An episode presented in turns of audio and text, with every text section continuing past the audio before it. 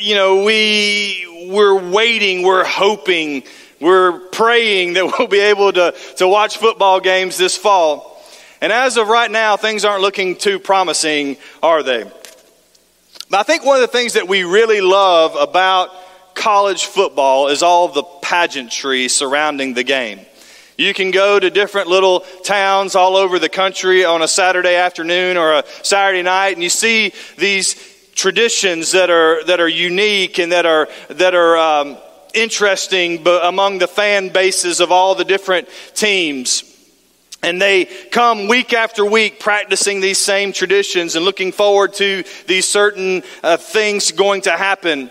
And one of the greatest traditions in college football is the entrance of the team onto the football field. And you can go to the various schools and see different ways that they do it. You would think it would just be the team walking onto the field, but oh no, that's not what it is. It's different things at different places. And as a college football fan, you see all these different ones, and there's some, some really good ones. I think that the Tennessee Volunteers running through the T is a really good entrance, okay? I'll just put that out there. I think that's a really good one. I think that Clemson touching Howard's Rock and then running down the hill, I think that's a really cool entrance. I think when Notre Dame comes through the tunnel and they slap the sign that says play like a champion today, that, that gets you hyped up. I think that the Miami Hurricanes running through all the smoke is, is, is intimidating as they come onto the field. I think that uh, Oklahoma running out after the Sooner Schooner is really cool unless it flips over, and then it's not so cool, right? And as an Alabama fan, I'm even willing to admit that Auburn's Golden Eagle circling around the stadium and landing at midfield is a really cool entrance, okay? But the entrance to me that's the most exciting is when the Virginia Tech Hokies enter into Lane Stadium uh, to enter Sandman. And this is a, a video of it right here. And at the bottom, they will wait for a song. At the bottom, they will wait for a song that Metallica wrote 26 years ago. Enter Sandman has been used to lead this team out every home game since 2000. There is nothing like it.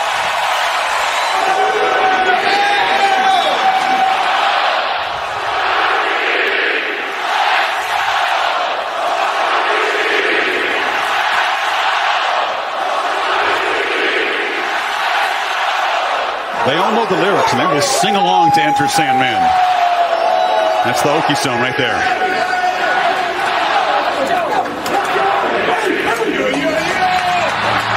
We go.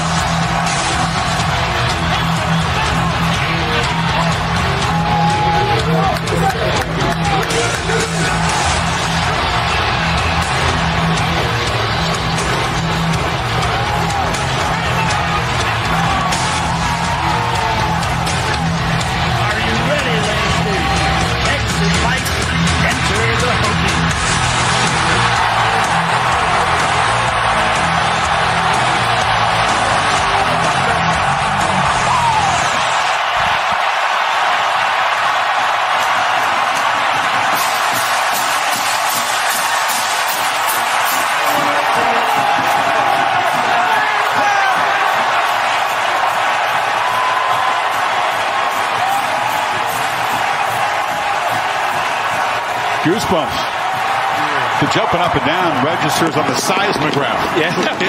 the, the, earth literally shakes here. The crowd is so raucous that it, it registers on the seismograph. The earth is literally shaking. Can you imagine being in the stadium as the, as the team is running out onto the field and all of the energy and the excitement uh, to see their team enter into the stadium? Well, today we're going to learn about the greatest entrance of all time. It doesn't have the smoke. It doesn't have the lights, it, it doesn't have the, the walk up music, but there is nothing greater than Jesus coming into his city to save the world.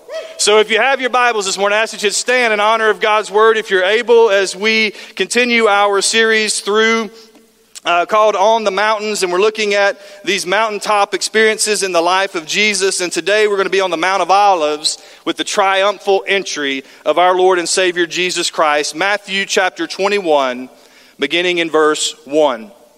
The Word of God says, When they approached Jerusalem and came to Bethphage at the Mount of Olives, Jesus then sent two disciples, telling them, Go into the village ahead of you, and at once you'll find a donkey tied there with her colt.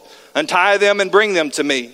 And if anyone says anything to you, say that the Lord needs them, and he will send them at once. This took place so that what was spoken through the prophet might be fulfilled. Tell daughter Zion, see, your king is coming to you, gentle and mounted on a donkey, on a colt, the foal of a donkey. And the disciples went and did just as Jesus directed them. And they brought the donkey and the colt, and they laid their clothes on them, and he sat on them. A very large crowd spread their clothes on the road, and others were cutting branches from the trees and spreading them on the road. And the crowds who went ahead of him and those who followed shouted, Hosanna to the Son of David! Blessed is he who comes in the name of the Lord! Hosanna in the highest heaven! And when he entered Jerusalem, the whole city was in an uproar, saying, Who is this? And the crowds were saying, This is the prophet Jesus from Nazareth in Galilee. Thank you. You may be seated. Today, I want us to examine this triumphal entry of Jesus. I want us to consider all of the, the weight of what this, what this event entails as Jesus is coming into the city of Jerusalem to die, to be raised again, to ascend to the Father, to save the world. And so, as we look at this passage of Scripture, the first thing that we see is that Jesus is a Messiah of promise. As you look through Matthew's gospel in particular, Matthew is very uh, clear about showing all throughout his gospel how Jesus fulfilled Old Testament prophecies, how Jesus is the, the promised Jewish Messiah, and how he over and over again fulfills this scripture and that scripture. In verse 2, for example, he tells them to go into the village. At once you'll find a donkey there with her foal, untie them and bring them to me. And so Jesus is fulfilling everything that the prophets of old foretold about the Messiah who would come. In Luke chapter 18 and verse 31, Jesus took the 12 aside. He tells them, See, we're about to go up to Jerusalem, and everything that's written through the prophets about the Son of Man will be accomplished. Everything, he says. And in this passage of Scripture, a prophecy concerning the Son of Man is about to be fulfilled. In fact, in verse 4, Matthew tells us this took place so that what was spoken through the prophet might be fulfilled. And then they, they quote here from the Old Testament prophet of Zechariah. Zechariah chapter 9 and verse 9, which says, Rejoice greatly, daughter Zion. Shout in triumph, daughter Jerusalem. Look, your king is coming to you. He is righteous and victorious, humble, and riding on a donkey, on a colt, the foal of a donkey.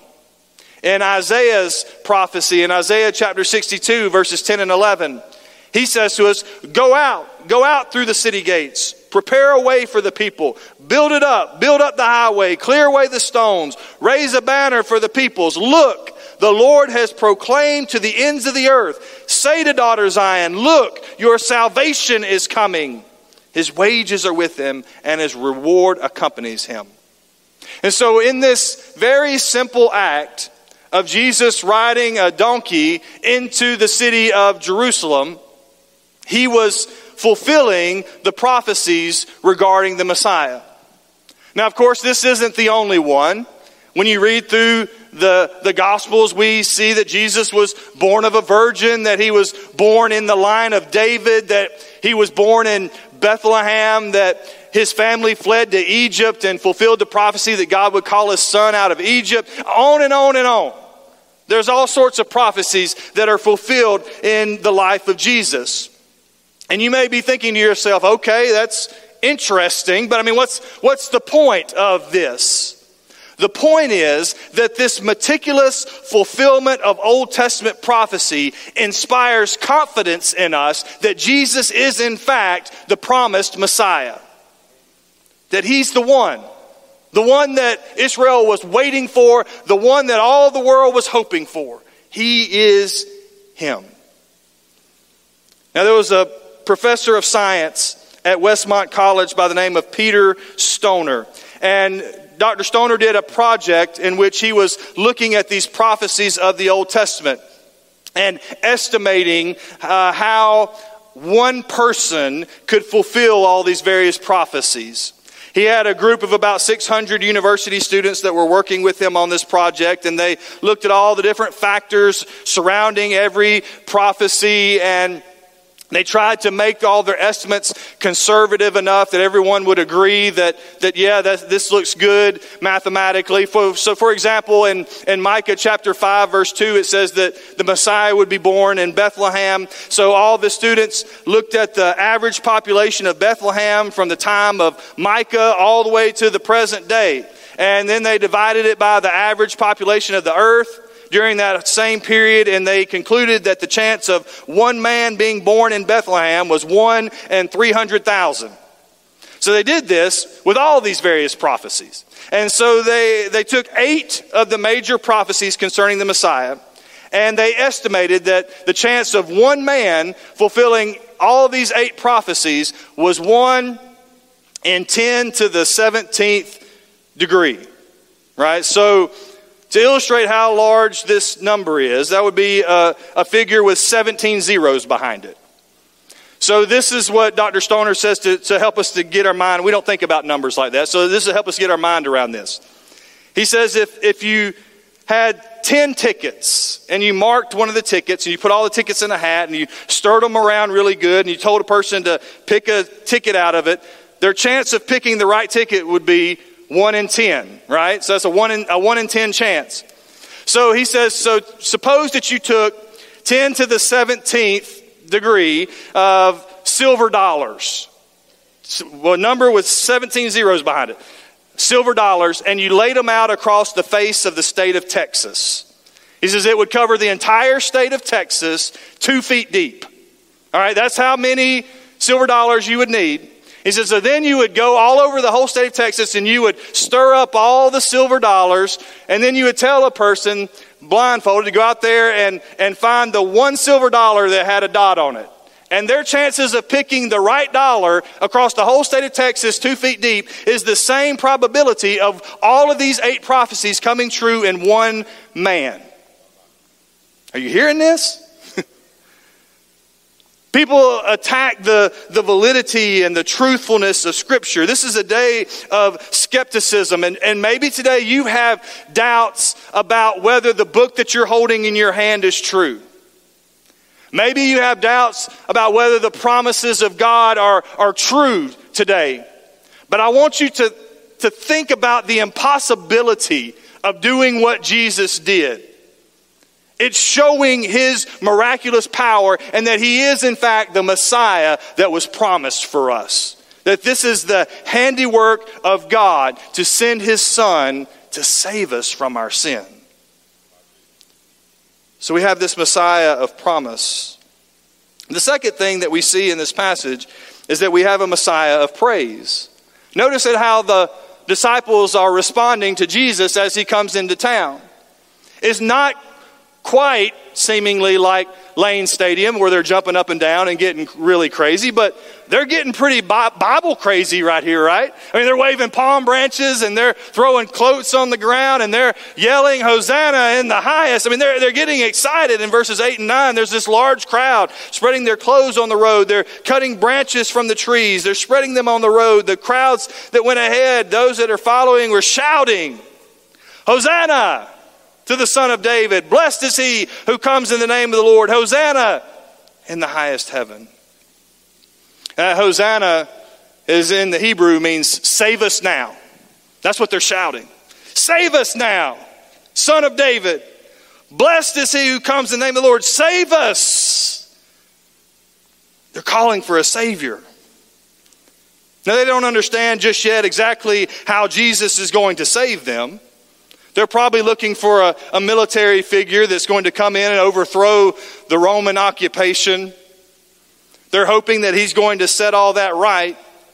But Jesus had a, a much greater plan for his entrance into Jerusalem.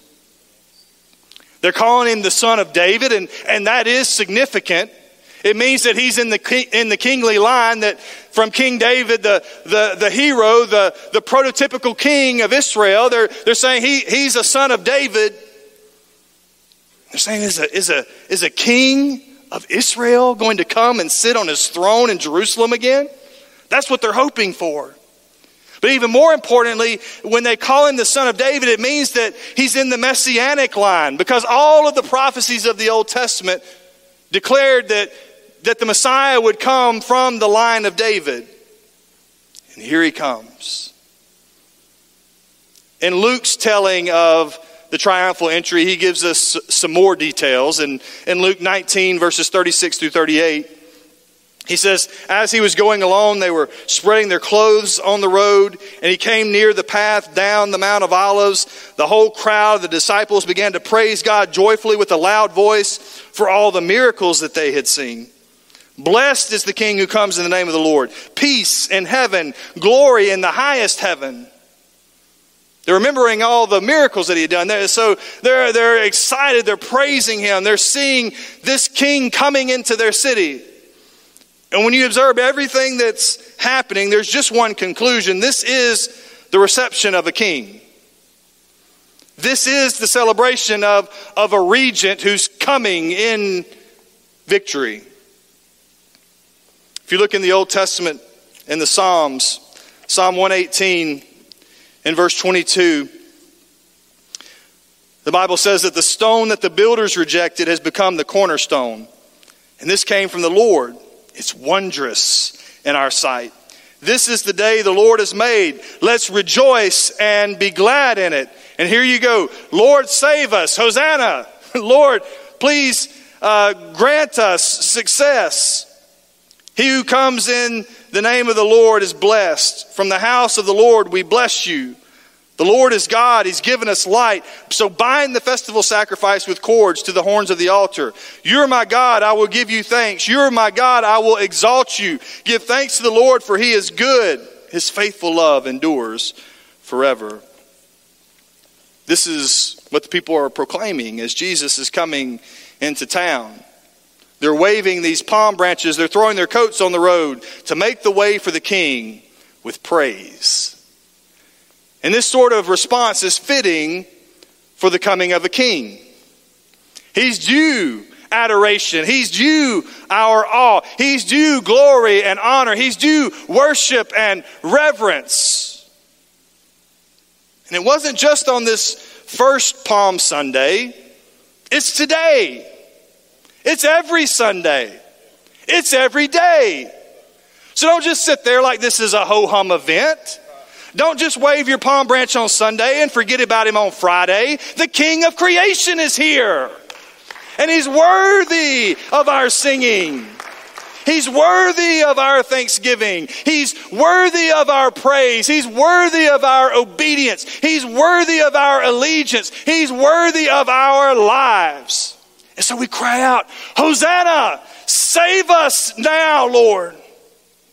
Because our Savior has come and he's the Messiah of praise. The last thing that we see in the passage is that Jesus is the Messiah of peace. And when Jesus rides into town on a donkey, it's symbolic of his mission. One commentator writes that in the ancient Middle Eastern world, leaders rode horses if they were riding out to war, but they rode donkeys if they were coming in peace.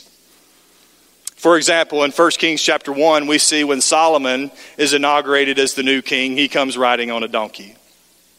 And so the fact that Jesus is coming into town on a colt, on riding on a donkey, he's coming as a peacemaker. He's coming as the Prince of Peace. This is not what they were expecting. They were looking for a military leader, one that would overthrow the Roman occupation. They wanted their king riding on a horse on a big stallion with a shield and a spear in his hand, but Jesus comes riding on a, a donkey into town. They quoted from Zechariah chapter 9, verse 9 earlier.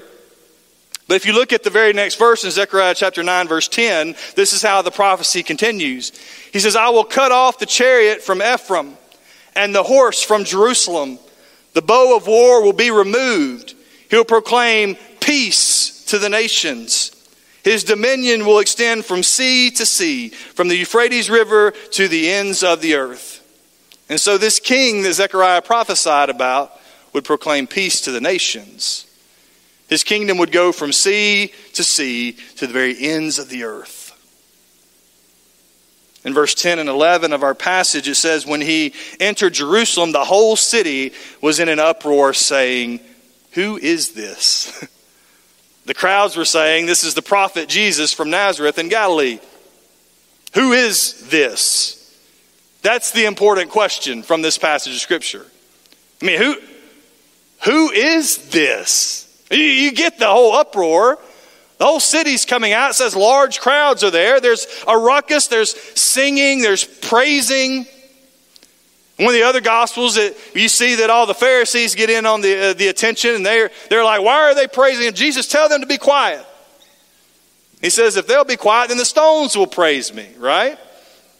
And so the whole city is, attention is turned here at this point. What's important about him? The crowd said that he was a prophet, and he was, but there's more to Jesus than that. The disciples wrestled with this same question earlier. Jesus asked them what the people thought, and they said, Well, some people say you're a prophet, some say Elijah, some say that you're John the Baptist. And Jesus said, Well, who do you say that I am? And Peter responded, You are the Christ, the Son of the living God. He's the Christ. Now, there were other prophets that had come to Jerusalem in ages past. But Jesus' arrival in Jerusalem is different. He's come to make peace between God and man. He is the Christ. He arrived on Palm Sunday, leading up to the Passover celebration. And this was a significant time in the Jewish calendar as the, the city of Jerusalem's population would swell five and six times as all these pilgrims came into the city to celebrate the Passover. It was the time of year that they remembered how God had delivered them from slavery in Egypt and that blood of the lamb was painted on the doorpost. And that would be a sign of their of their faith that they trusted in the promise of God that he would pass over them and that he would spare their lives. But on this week Jesus would be the lamb of God who takes away the sins of the world. He would be the sacrificial lamb for us. So that if we would trust in, in His blood as the payment of our sins, God will pass over us in judgment because of Jesus. And this wasn't the first time that a son rode a donkey here. A few thousand years earlier, Isaac rode his father Abraham's donkey up to Mount Moriah. And Abraham was going there to sacrifice his son Isaac on the mountain. But God provided a, a, a, lamb that was caught in the thorns as a substitute for the sacrifice. And on this week, the son would be the lamb with his head caught in a crown of thorns. And he would be our peace. This is all that's going through Jesus' mind as he's entering into Jerusalem. He's going there for a very specific purpose. His eyes were fixed on Jerusalem. In Luke's account, in Luke 19, verse 42, Jesus says, If, if you knew this day what would bring peace, but now it's hidden from your eyes. They're crying out for peace. He says, If you just knew what would really bring peace.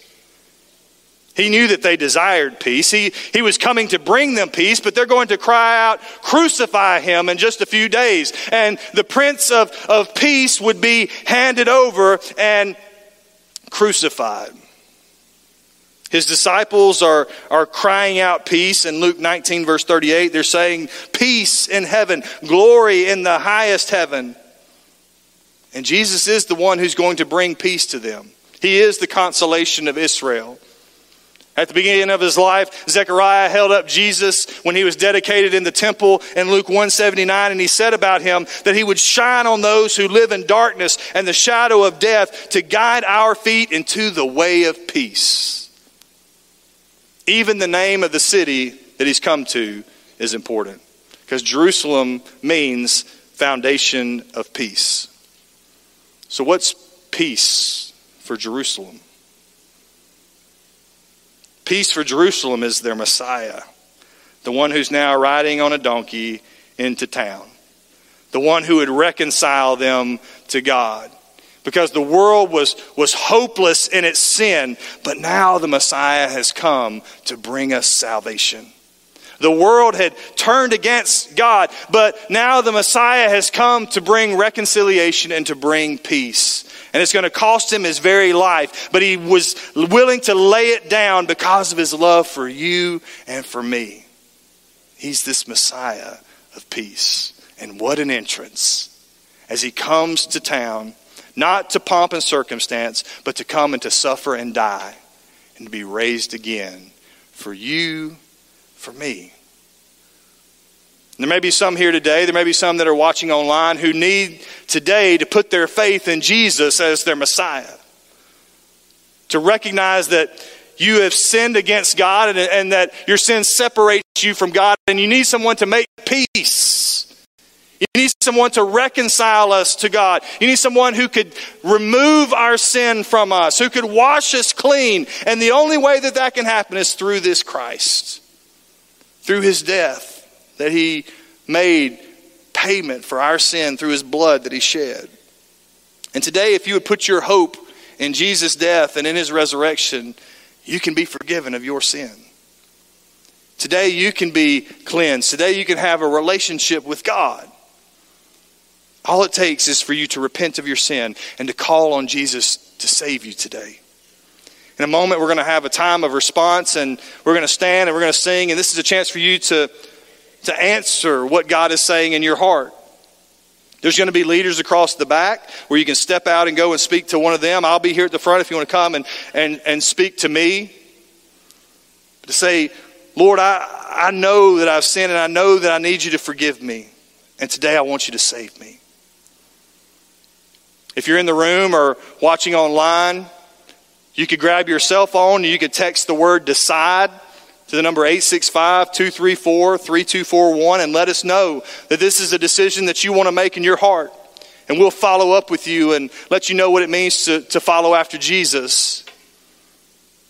Christians, as we think about this passage of Scripture, I pray that this message today has encouraged your hearts. When you consider the, the fulfillment of prophecy, you, you would be emboldened in your faith that Jesus keeps all of his promises. When you consider the praise of the people, that you would be faithful to worship Christ because he's worthy. When you consider the, the peace that Christ brings us, that we can rest in the assurance of our salvation. And so maybe today you want to spend some time in prayer at your seat or, or even here at this altar, praising the Lord for who he is and for what he's done. But however God is speaking to your heart, now's the time for us to be doers of this word and not just hearers only. Let's stand with every head bowed and every eye closed. God, we thank you today for your word, Lord, for the promises that are fulfilled, Lord, for the hope that we have because of Jesus, who came to Jerusalem, who suffered and died, and who rose again so that we could have salvation. God, today I pray for those who are here, for those who are online, who don't have this personal relationship with you, that today would be the day that they would call upon you and be saved. God, for Christians today, I pray that you would encourage us, Lord, by your word, the, to walk in faithfulness, to, to walk in boldness, Lord, as we know that the one who called us is faithful. And we ask these things in Jesus' name. Amen.